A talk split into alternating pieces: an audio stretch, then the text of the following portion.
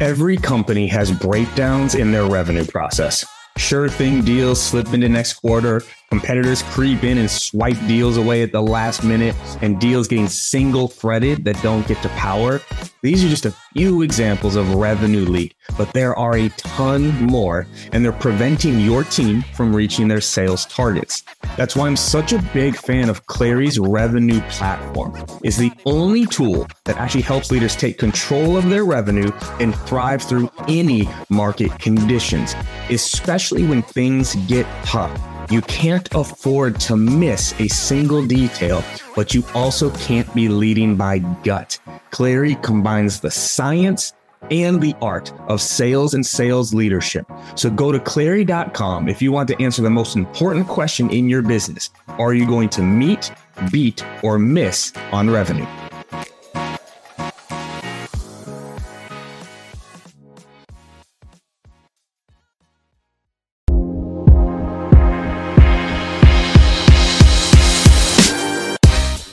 Everybody? Welcome to a special episode of the Live Better, Sell Better podcast. This is your host, Kevin Dorsey, aka KD.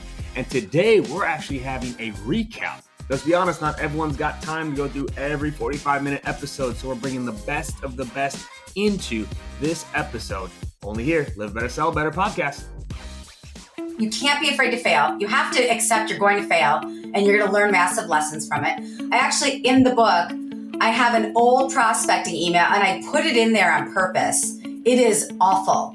It's too long. There's too many words. It's awful. And then I put the iteration of it, like the six years later version of it that actually has a call to action and it has an attack, you know, it has the right things in it. So I think I would challenge everybody, go back to what you're what you've done, right? And see if you can tweak it. Can you make it shorter? Can you make it poppier? Can you add something more relevant? The data is different now than it might have been five years ago. Can you make it different? So I, you have to keep trying things and you have to be open to failing because the magic is in the fail. It really, really is. So you have to try that. I would never send that prospecting email that's in my book today, ever. And if somebody, well, people send me those types of things all the time, I cringe. But but don't just throw it away. Go back to it. How can you cut it, slice it, and just make it a little bit more effective? Be you be fully you. So look at this. I dj i work out. I have I, have a one hour block in the middle of the day to go work out. And then i get a message from jess my bdr she's like said i'm going for pilates. I'm like you do you my friend. You do you. Live your life. In the middle of team call they're asked the company's like start dj for us. And so so you can have fun. It's okay i'll say this Work life balance, I think, is dead. I think it's about work life integration. My boss follows me on Instagram. My entire company follows me on Instagram. They know my life. I'm comfortable being me. Get really comfortable dumping all of your problems on the table and letting your operators help you figure out how to attack them. If you come to me with these one offs, I may not be able to pick up on the themes and I may not be able to support you. You give me all 15 of your problems at once, I'll show you that three of them are actually the same thing. It can be solved overnight. And these other 12 can be hit in this order, right? Like, come to me as a partner to help sort through the madness and give you answers that you didn't even know were possible. When you feel like you've pushed as hard as you can with output, think about input.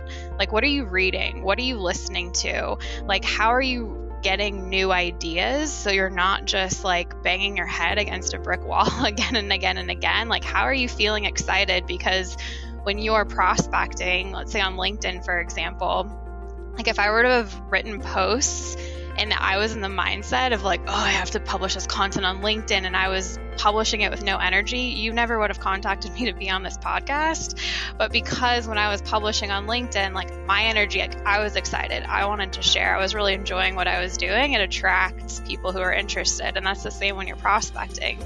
So I think, you know, how are you getting input? Whether that's, you know, asking your manager for another call, whether that's asking a teammate to get their eyes on a new script or some emails that you're writing, asking for input, reading something new, listening to something new, seeking out new perspectives and new information, it does recharge you and it's making you better at the same time. So that's something really actionable that I think sales reps could do more of um, to get just some new, fresh energy in the day. You know, one of the things that we used to do, um, our client success team, when we would do a renewal, we'd always, after the renewal signed, is ask them why. And like it's it sounds crazy. Like, hey, you've got a hundred different priorities, you've got a hundred different technologies here. You decided to renew with us. There's other options. Like, why? And I think I know the answer, but tell us. And like they're like, oh, because it's easy. And like, okay, cool. Well, what's there's a second question that we used to ask a lot, and the answers would shock you. Is hey, like what's one unexpected benefit you've gotten from working with us? Like one thing that when you signed up for us, eh, you thought X and then Y happened. And like I equate that to the tennis ball analogy, meaning like in junior high, I remember being in class and like we're sitting at these round tables, teacher comes out and gives a, us a couple of tennis balls and is like, hey, I want all of you to brainstorm around, come up with as many uses for a tennis ball as you could possibly come up with. And we'd come up with like 30 of them, right? It's like hang it at your garage, make sure you don't pull in too far, put it on the bottom of a walker, make a coin purse out of it. Like there's a hundred of them. I think there's a huge opportunity within organizations to think beyond. Could, like tennis balls are sold in sporting goods stores, but most of their uses are for other things. When, when you think about your solutions, get those answers from your customers, especially when they just renewed, right?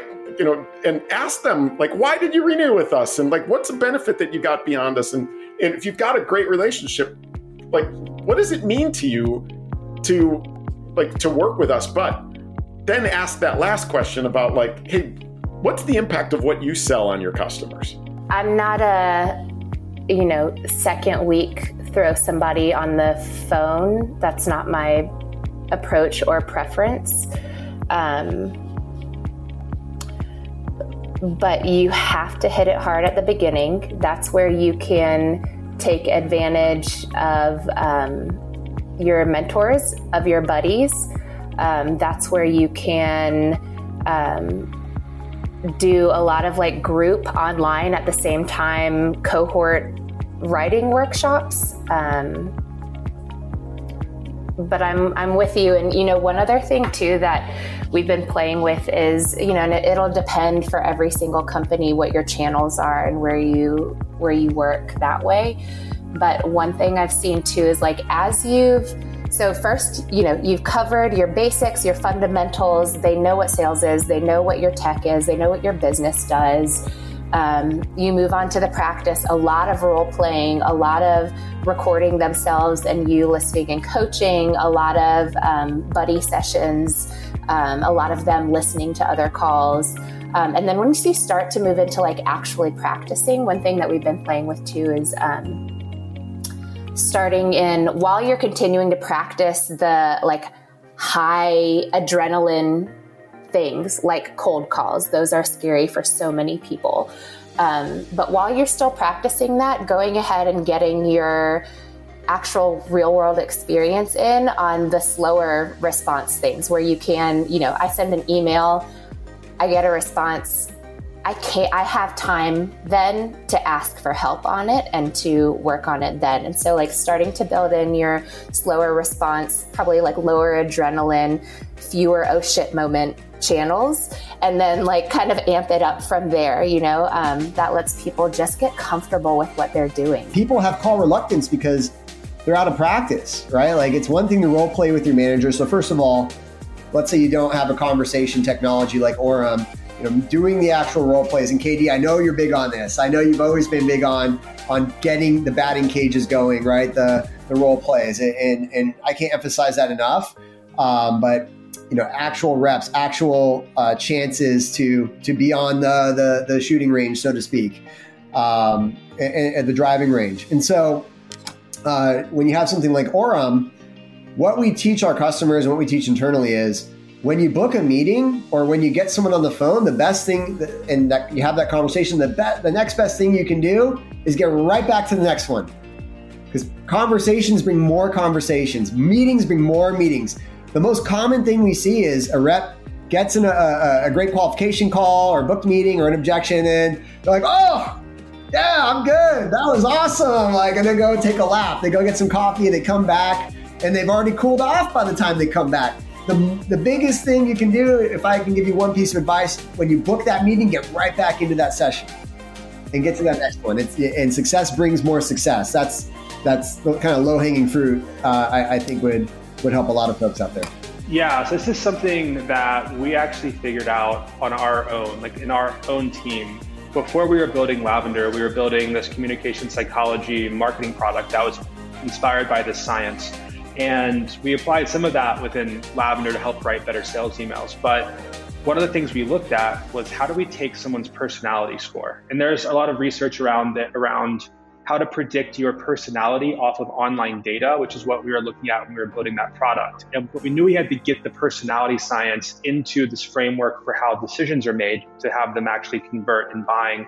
So we built some models to predict the decision making based on the personality science. So there are some things that you can track back. So people who are going to score really high in openness are going to be more likely to score higher in their vision quadrant people who are very low on agreeableness, but they're really high in, in extroversion, meaning that they're going to be putting out energy to get things done, regardless of what people say. They're just going to break through any sort of, of, of barriers. They're going to likely be very action oriented. And then people who are very high on agreeableness, for example, they're going to probably be more people oriented and fall more in that people quadrant because they don't want to have a lot of conflict. They want to get along with everyone around them. And then people who are very high on their conscientiousness. They really want to get all of their tasks done. They're very detail oriented. And in some cases, maybe lower on, an, on extroversion, they tend to dive really deep into those details and thus be more data driven. So you don't have to understand all the personality science. And it definitely goes way deeper than this. But the simplest way to think about it is these four quadrants action, vision, people, and data. And then figure out which one are they going to skew in towards towards. And we and we kind of gave them characters. If you were action oriented, you were the mover. And if you were vision oriented, you were the motivator. And if you were people oriented, you were the collaborator. And if you were data oriented, you were the thinker. So it's, you kind of can think of this persona like, what is a thinker going to like? What's the thinker going to respond to? What's the mover going to respond to? They're going to move forward. So I think if you kind of distill the complicated personality science into these four characters, it's much easier to think about. And there's other other frameworks out there like 16 personalities, and they're thinking of 16 different characters, and that's a lot. So I think it's just easier to look back at the four and figure out where they where they most likely to fall out of these four, and then just move forward in your process.